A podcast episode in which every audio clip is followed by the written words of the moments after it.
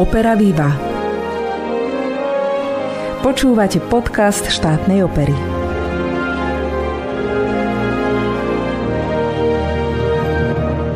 Pozdravujem vás z Banskej Bystrice, moje meno je Alžbeta Lukáčová a vítam vás pri počúvaní ďalšieho z našich operných podcastov. Najčastejšie sa v rámci našich tém venujeme hudbe, ale jedným dýchom treba povedať, že nie len spievanie tvorí divadlo. Konec koncov je známe, že opera patrí k najkomplexnejším žánrom. Musí v nej byť súlad literárneho, hudobného aj vizuálneho umenia. Ak to tak je, tak môžeme povedať, že určite patrí k vrcholom ľudskej kultúry. Dnes sa budeme zaoberať výpravou jednotlivých predstavení, ktorej súčasťou je realizácia kostýmov. Najzasvetenejšie nám o nej porozpráva Renáta Kuchárová, ktorá je hostkou dnešného vysielania. Nech sa vám príjemne počúva.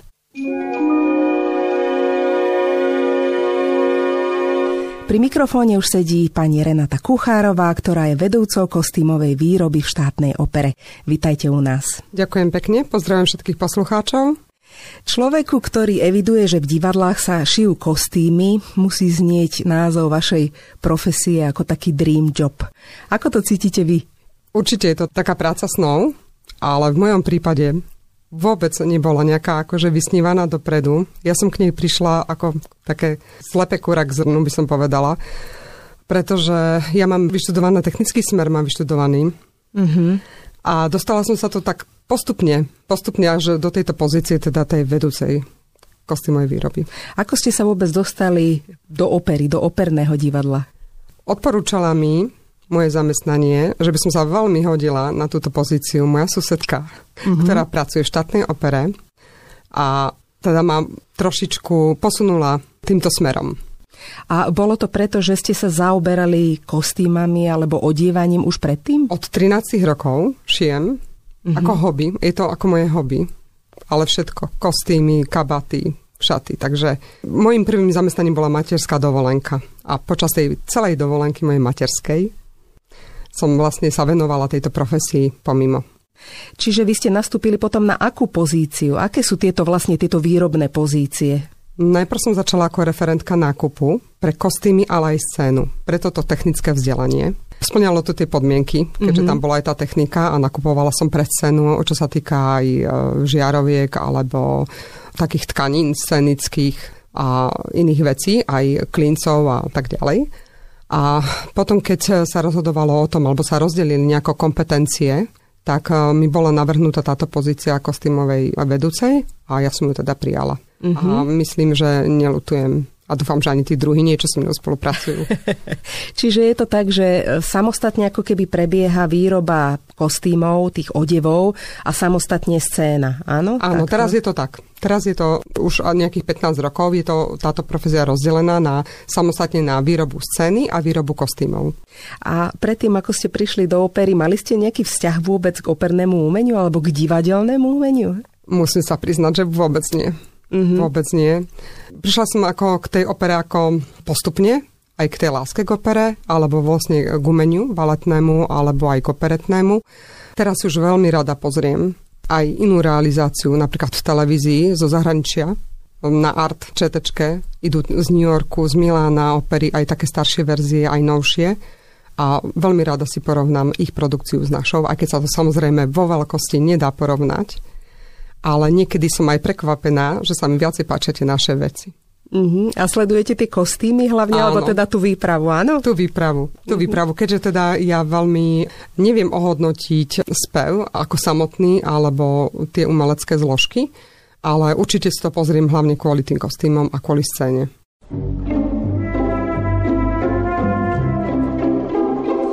Povedzte, v čom presne spočíva vaša práca, lebo vy asi fyzicky tie kostýmy nevyrábate. Áno, na správne hovoríte, lebo na to máme umeleckých krajčírov. Celá tá procedúra sa začína výrobnou poradou s kostýmovým výtvarníkom, ktorý vlastne už dopredu s režisérom dohodnutý aj s umeleckým riaditeľom o tom, ako bude celá tá výprava vyzerať. Či je posunutá dobovo, alebo ostáva v tej historickej dobe, ako bola napísaná. Veľakrát sa to už teraz robí tak, že sa to posunie do súčasná. A niekedy je to aj problém. Myslím, že divákovi sa viacej páči tá historická podoba. Mm-hmm. Ale pre mňa ako na zrealizovanie je jednoduchšia súčasná podoba tých mm-hmm. kostýmov, pretože je veľmi ťažké nájsť remeselníkov v dneskajšej dobe, ktorí sa venujú historickým veciam, doplnkom napríklad. Takže celé sa to začína tou poradou, potom samotnou kalkuláciou tých kostýmov, ako treba metráž, koľko to stojí, aby som sa spratala napríklad do rozpočtu. A samotná realizácia, potom sa to šije, striha, skúša sa to aj dvakrát, trikrát ten kostým na tej solistke alebo aj na členok zboru. A až do tej finálnej podoby má to fakt tú postupnosť tých skúšok a až do samotného konca, až kým sa to neodovzdá na tú scénu a do toho generálkového týždňa. Potom sa ešte musí spraviť cenová kalkulácia, to je celý záver a ekonomicky to vlastne ukončiť. To je vlastne celá tá moja náplň. Mm-hmm. Od A až po Z. A vy robíte vlastne aj tie rozpočty? Vy Áno. to viete naplánovať, koľko to asi tak bude stať výroba tých kostýmov? Áno. Áno. Viem si už dopredu povedať, že, alebo podľa toho, ako vidím návrh, tak viem, koľko je tam tej metráže, približne čo to stojí, čo stojí výroba, ako je to časovo náročné, podľa toho, že aký je náročný ten kostým a viem dopredu, že tá naša kapacita nestačí na to, aby sme to stihli do premiéry. Čiže viem si to dopredu takto vyrátať. A to sa dá asi len skúsenosťou toto, že? No áno, áno, skúsenosťou. Alebo potom aj po porade s majsterkami. Keď majsterky povedia, že teda toho je tak veľa, že naša kapacita kračerských dielní nestačí, tak vtedy potom vlastne riešim externe výrobu. Aké sú vlastne tie podklady, ktoré dostanete vy? Lebo ja ako dramaturgička vidím tie namalované obrázky alebo vytvorené teda graficky, že ako tie kostýmy budú vyzerať, ale zrejme vy máte aj nejaké iné podklady. Niekedy áno, záleží od toho, ako ten kostýmový výtvarník pojme ten obrázok. Niekedy bývajú tie návrhy rozkreslené do podrobna a niekedy iba ako obrazne, hej? alebo niekedy aj kolážovo. Vtedy teda žiadam tých výtvarníkov, aby to bolo rozkreslené aj strihovo. Ano. Lebo aby sme sa trafili. Nie je vždy tá jeho predstava toho vytvarníka splňa naše požiadavky a potom tá realizácia je o to ťažšia. To znamená, sú aj takí výtvarníci, ktorí neurobia ten strih, len to pekne namalujú? Áno, presne Toto tak. existuje, áno? Áno, mhm. áno. A keď je takýto prípad, tak potom ako sa s tým vysporadovate? Kto vytvára ten strih? Strih vytvorí majsterka vlastne, alebo spravíme iba, iba skúšobný model príde výtvarník a my ten skúšobný model oblečieme na bábu, na figurínu krajčirsku a tam si potom povieme, že čo chceme zmeniť strihovo. Mm-hmm. Ale veľakrát sa tvorí aj pri prvých skúškach, že tie zmeny sa ešte pri tých prvých skúškach dejú a vtedy sa to ešte veľmi zvykne prispôsobovať a meniť. Mm-hmm. Aj pri tej prvej skúške samotnej. Ako je to s remeselnými výrobkami, ktoré potrebujeme, dajme tomu na niektoré kostýmové výpravy, hlavne na tie historické zrejme? Kde sa toto zadovažuje, tie produkty? Je to teraz veľký problém, pretože tie staré remeslá, ako boli rukavičkárstvo, klobučníctvo, obuvníctvo, tak tie zanikli a častokrát to tam musíme improvizovať a zháňame to. Rukavičkári ešte nejaký v Čechách, uh-huh. v Čechách. Takí, čo vedia ušiť Takí, rukavice. Takí, čo vedia ozaj rukavice ušiť. Uh-huh. Tak to uh-huh. mám také kontakty. Obuvník je tiež taký jeden na Slovensku, čo sa venuje ľudovej obuvi a historickej obuvi. Možno, že sú aj dvaja, ale teda ja poznám iba jedného. A modistvo, to sa snažíme my nahradiť. A čo a to je? Ja sa priznám, ja neviem, čo to je. Dozdobenie klobúkov. Hej, čiže modisto je vlastne také, čo klobuky sa dakedy zvykli zdobiť kadejakými sisalovými mašlami a kvetmi sisalovými. A tieto veci vlastne si teraz vyrábame sami v našej režii. Čiže nielen sa šijú kostýmy, ale sa vyrábajú aj doplnky. Aha, a tu ste sa tak svojpomocne naučili vlastne robiť, áno? Áno. Čiže vedeli by ste aj nejaký taký Taká kreativita. Vyrobiť. Áno, áno, s kolegyňou, aj kolegyňa teda sa tomu venuje ešte jedna, ale keď treba, tak to robím aj ja a naša kreativita potom tam musí zahrať svoju rolu. Uh-huh. A keď je to niečo také, čo neviete vyrobiť, tak niekde v zahraničí sa to potom kupuje, alebo čo robíte teda, keď zanikli tieto profesie? No musíme to potom vyrobiť. Čiže cesta taká, že, sa to, že to nebude, neexistuje. Cesta taká? Neexistuje, áno. Teraz sme vlastne mali uh, do Turandot taký príklad, lebo mali mať na parochniach z vlasov urobené ale to už nie je dneska v reálnej dobe, aby mali zo svojich vlasov spravené také ako keby klobúčiky. Mm-hmm. Čiže napríklad sme teraz vyrábali z vlasových doplnkov, ktoré sa používajú na výplň do vlasov, tak sme vyrábali takéto klobúčiky ako náhradu Áno, áno, to vyzeralo ako také vysoké áno, drdoly, ako, áno, ako keby Áno, áno, aby to bolo vyzeralo ako taký vysoký drdol. Malo mm-hmm. to mhm. takýto klobučík. Tak to sa vám podarilo.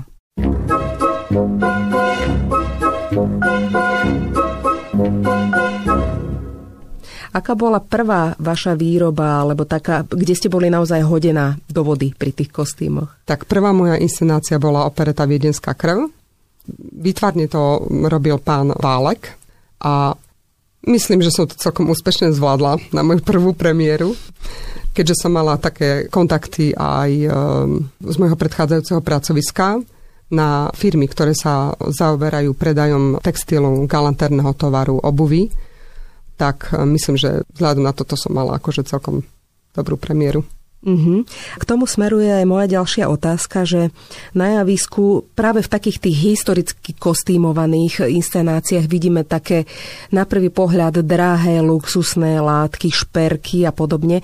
Zaujímalo by ma, že kde sa toto kupuje, alebo či sú to nejaké iba napodobneniny lacné, ktoré by sa reálne nedali vlastne nosiť, alebo ako to je toto, ako to funguje? No, kvalita tých uh, textílií, tých materiálov je veľmi rôzna. Samozrejme, že Čína, Hongkong a podobne. Ale keď sú to kostýmy historické, zvlášť tie historické dobové kostýmy si vyžadujú ozaj tie také drahšie pravé hodváby a tie brokaty. Umelá tkanina nespraví ten efekt na tom javisku. Čiže ja sa snažím s pánom vytvarníkom vybrať taký materiál, aby to vyzeralo dobre aj v tých svetlách. A väčšinou teda to riešime tak, že solové postavy majú tie kvalitnejšie materiály alebo majú ten pravý hodváb alebo brokát. Čiže keď e, ma vyjde solový kostým viacej peniažkov, tak potom ušetrím niekde na niečom inom. A kde sa tie látky chodia kupovať? To sa dá bežne dostať? Uh, väčšinou, také? je to, väčšinou, je to drahšie, tak je to na objednávku a riešime to cez katalógy firemné. Firmy, ktoré sa tomu venujú, tak majú svoje katalógy a potom to takto riešime. Mm-hmm. Koľko tak stojí taký honosný kostým jednej soulistky? No, niekedy to stojí ušitie, celá teda výroba aj so šitím. Cenová kalkulácia takého kostýmu môže vyniesť aj 1500 eur. 2000. Aha, takže je to také, čo bohaté panie nosia na plesi, tak to u nás vidno na javisku. Áno, áno lebo tam toho materiálu býva veľmi veľa. A tá práca na tom kostýme, tým, že sa to skúša prvý, druhý krát a sa to prešíva, tak samozrejme, že potom aj to šitie vyjde viacej, ako keby sa to ušilo iba na prvýkrát. Ako to teda funguje s tým šitím? My máme v krajčírskych dielniach teda ženy a pánov, ktorí majú nejaké špeciálne vyškolenie v tomto na šitie historických kostýmov, alebo ako to funguje? Máme aj umelecké krajčírky, ktoré sú teda vyštudované v Bratislave, lebo tento odbor sa študoval v Bratislave dakedy, ale väčšina z tých eh, krajčírov, čo sú u nás, tak majú pánsky a dámsky krajčír vyštudované a potom praxo vlastne získajú. E, to divadelné šitie je trošku iné ako pre civil. V čom sa to líši hlavne? No určite teda v tých historických alebo v tých dobových rozdieloch strihových pretože dneska sú úplne iné postavy a tie strihy boli vtedy úplne iné. Rokoko, baroko alebo nejaká renesancia, to sú strihy, ktoré dneska už nepoznajú tie nové školy alebo sa tomu nevenujú, možno iba okrajovo sa tomu venujú. Ako dneska už nejaký dámsky kostým je niečo úplne iné. A možno, že aj v tom, že keď príde pani, ktorá e, má veľkosť 44, tak sa môže stať, že to budeme prešívať aj na 38 veľkosť. Čiže my tam musíme nechávať aj také záložky, alebo ako by som to nazvala, aby boli tak univerzálne tie kostýmy, aby sa to dalo s tým hýbať. Mm-hmm. Lebo keď príde nejaký host spievať, tak my mu ten kostým musíme prispôsobiť na jeho postavu. A to je vlastne ten istý kostým, ktorý áno, nosí niekto áno, iný. Áno. A ako sa to rieši v prípade, keď treba mať tam rýchle prevleky, že tých kostýmov je viac a častokrát solistky, solisti sa musia veľmi rýchlo preobliecť. Sú na to nejaké finty? No tak suché zipsy. to je najrýchlejšie, áno? Asi áno, asi áno. Mm-hmm. Aj keď to není veľmi spolahlivé, lebo pri tom pohybe tie suché zipsy veľakrát môžu aj zlyhať. Ale rýchle prevleky sú o suchých zipsoch. Mm-hmm. To je zaujímavá informácia. Mm. Takže na chrbte sa to predpokladám niekde rozopne a... Predsa v tej rýchlosti nejaké háčiky, očka alebo nejaké patentky a gombička dierky je veľmi rýchlo nájsť potom mm-hmm. aj v tme. Hej, keď garderoba musí prezliecť tú solovú postavu veľmi rýchlo, tak nemá čas hľadať tieto záležitosti. Čo najkurióznejšie ste zháňali pre kostýmovú výpravu doteraz? Určite z jednou takou vecí bol komínový nastavec. To ani neviem, čo je. je zakončenie takých komínov, to je taká rúrka so striežkou, pretože sa mi nepodarilo pozháňať u žiadneho výrobcu klobuku požadovaného tvaru. Takže toto bolo, bolo jedno, čo som našla, že z polotovaru som mohla vyrobiť, natiahnuť na to ten polotovar a vyrobiť z toho tvar toho klobuku, ktorý sme potrebovali. Mm-hmm, čiže aj, aj takéto i veľké improvizácie sa robia. Veľmi veľké niekedy čo ja prichádzam teda do styku s ľuďmi, ktorí sa starajú teda o tú vizuálnu stránku z hľadiska kostýmov, tak viem, že niektorí sú ako vyštudovaní kostýmoví návrhári a niektorí sú modní návrhári. Napríklad mali sme tu Borisa Hanečku, ktorý je taká hviezda návrhárska. Tak to by ma zaujímalo, tá spolupráca, či sa to nejako líši v rámci toho remesla, alebo v čom je to rovnaké a v čom je to rôzne? Myslím si, že sa to nejako veľmi nelíši pretože každý ten výtvarník, ktorý príde, má tie svoje predstavy už dopredu, už dopredu dané a my sa to vlastne snažíme splniť, tie jeho predstavy. A pán Hanečka, on tak potom aj dotvára potom priamo na tej postave možno, že ten svoj kostým, že aj niekedy aj viac si pomení. A pani Várošová a pán Čanecký majú tú predstavu už tak dopredu danú, že už potom málo kedy niečo zmenia. Že je to ako keby každý má svoj spôsob práce. Áno, ale výsledok je rovnaký. Je to ako s režisérmi, že niekto je perfektne pripravený a nemení nič a niekto režíruje za pochodu, Asi ako tak. sa povie. Takže je to niečo podobné. Koľko takých kostýmov musíte vyrobiť pre jednu produkciu? Čo je taký priemer? No, je tu rozdiel v tom baletnom predstavení podľa mňa a v tom opernom a operetnom. Balet tak okolo tých 100, 100 kostýmov. Naozaj? A Áno, Na to, lebo, aký máme a... malý balet, tak sa mi to zdá príliš áno, veľa. ale ten balet má aj 5 prevlekov. Uh-huh. Čiže keď je tam 20 osôb na javisku a oni majú fakt veľa prevlekov, tí baletiaci, takže stovka určite a mhm. taký priemer. A keď je to opera, opereta 200-300. Rátam to ako celok, lebo keby sme to ešte rozdelili, že košele, nohavice, vesty, ano. kabát, tak by toho ešte bolo viacej. A keď sa šije teda pre operné speváčky, dajme tomu, a je to nejaký korzetový kostým, tak aj to nejakým spôsobom prispôsobujete, lebo ja neviem, ako sa v tom dýcha, ale asi zle si myslím. Každá tá solová speváčka alebo každý spevák si môže povedať, ak chce mať voľnejší kostým alebo chce mať pritiahnutý kostým. Takže uh-huh. na tej prvej, druhej skúške sa to vyrieši.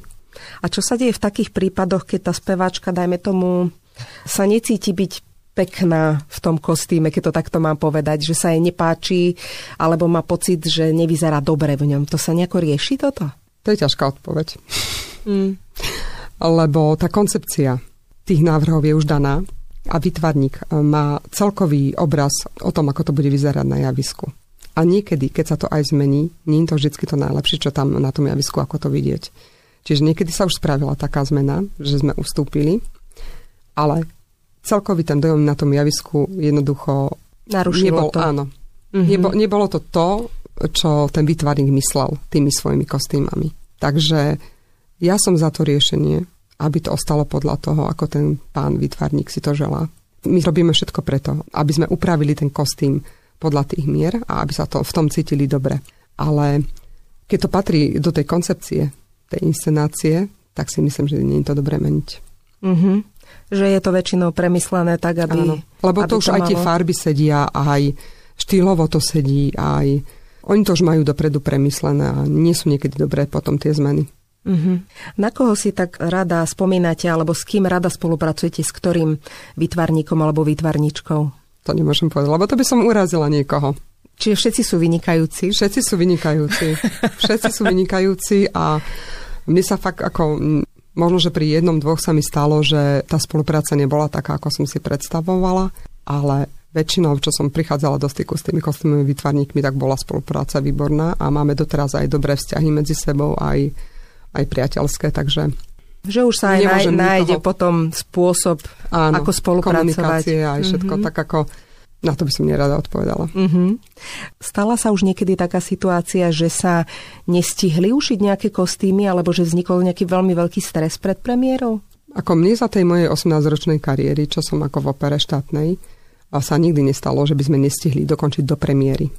Ale do generálkového týždňa nejaké drobnosti už určite chýbali. Je to veľmi nepríjemné, ale ten tlak niekedy je taký, že za posledné 4 týždne sa musí preto premiérov spraviť tak veľa vecí, aj vzhľadom na to, že niekedy sú tí solisti nie sú zahraniční, sú externí, nie sú interní a potom je to vlastne ťažká robota, lebo zosúľadiť to skúšanie, aby tu bol aj výtvarník, aj ten solista, tak niekedy je toto zdržanie spôsobené aj týmto, že nemôžeme v tej práci vlastne pokračovať, ako by sme si prijali. A stalo sa, že do toho generálkového týždňa sme nestihli všetko. Mm-hmm. Ale do premiéry určite. Čiže nestáva sa, že treba využiť kapacity, ja neviem, nejakého iného divadla alebo nejakých iných um, krajčírov? To už viem dopredu. Je to taká vec, že teraz pred chvíľočkou som to zistila a v tom prípade, keď už niečo také sa stane, tak tí umelecké krajčíry sú 12 hodín v robote a jednoducho my to musíme stihnúť. My to vieme, že to musíme stihnúť a robíme všetko preto. Stalo sa, že sme boli v sobotu v robote nie veľakrát pred tou premiérou, ale zo dvakrát sa nám to stalo, že museli ľudia aj v sobotu prísť do roboty. Na ktorú produkciu si možno, že spomínate najradšej, alebo na ktoré kostýmy, ktoré vás tak očarili? No, vždy si spomínam asi na tú poslednú, na tú Randot. Tá je čerstvá. Tá je vždycky. taká čerstvá mm-hmm. a mhm. myslím, že celé to dielo je fakt, ako sa mi veľmi páči ako bolo zrealizované kostýmovo aj scenicky, že to tak celé spolu ladí, potom aj, aj tí solisti, aj ten zbor a celé je to také fakt veľmi pekné. Čiže idete inscenácia k inscenácii? Hello Dolly, možno kostýmy. Tam je veľmi veľa kostýmov. A tie kostýmy sa mi napríklad tiež páčia. Mm-hmm, tie sú také dobové, dá sa dobové. povedať. Mm-hmm. To by som Aha. musela fakt vymenovať v tejto chvíli, možno, že polku tých inscenácií, ktoré som robila, že, že ma veľmi zaujali. My sme dospeli na záver nášho rozhovoru a čakajú nás posledné dve otázky, ktoré dostáva každý host a hostka. Čo si prajete vo svojom pracovnom živote a čo v tom súkromnom? Neviem, či, či by som mohla niekde ísť ďalej pracovne. To si myslím, že v mojom prípade je naplnenie akože môjho života toto, táto práca. A v súkromnom také vnúčatá by som prijala. tak to je. Keďže, keďže už mám veľké deti, no, a už sú pred domu dlho, tak mám pocit, že, že sa trošku doma nudím. Treba šiť na malé detičky. A, áno. A táto radosť mi teda zatiaľ chýba. Áno. Tak podaj by sa vám to splnilo. Ďakujem pekne za rozhovor. A ja ďakujem veľmi pekne.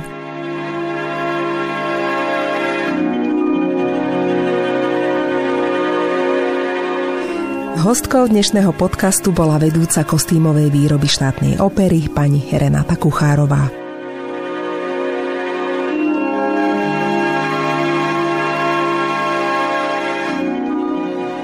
Asi nepoviem nič nové, keď zopakujem, že pandemická situácia sa v bansko okrese nevyvíja dobre. To sa samozrejme priamo dotýka aj našej opery. Z tohto dôvodu priebežne upravujeme a meníme náš herný plán. Definitívne sme museli prijať rozhodnutie, že decembrovú premiéru opery Favoritka musíme preložiť na nový rok, pretože aj keby sa hneď zajtra uvoľnili opatrenia, nestihneme ju zrealizovať. Ak ste kompletne zaočkovaní a máte chuť na kultúru, určite si nenechajte ujsť niektorý z titulov z našej ponuky. Všetky podrobnosti sa dozviete na našom webe stateopera.sk alebo na našich sociálnych sieťach. Dnešný podcast už tradične pripravila a moderovala Alžbeta Lukáčová. Ďakujem vám za pozornosť a prajem pekný zvyšok týždňa.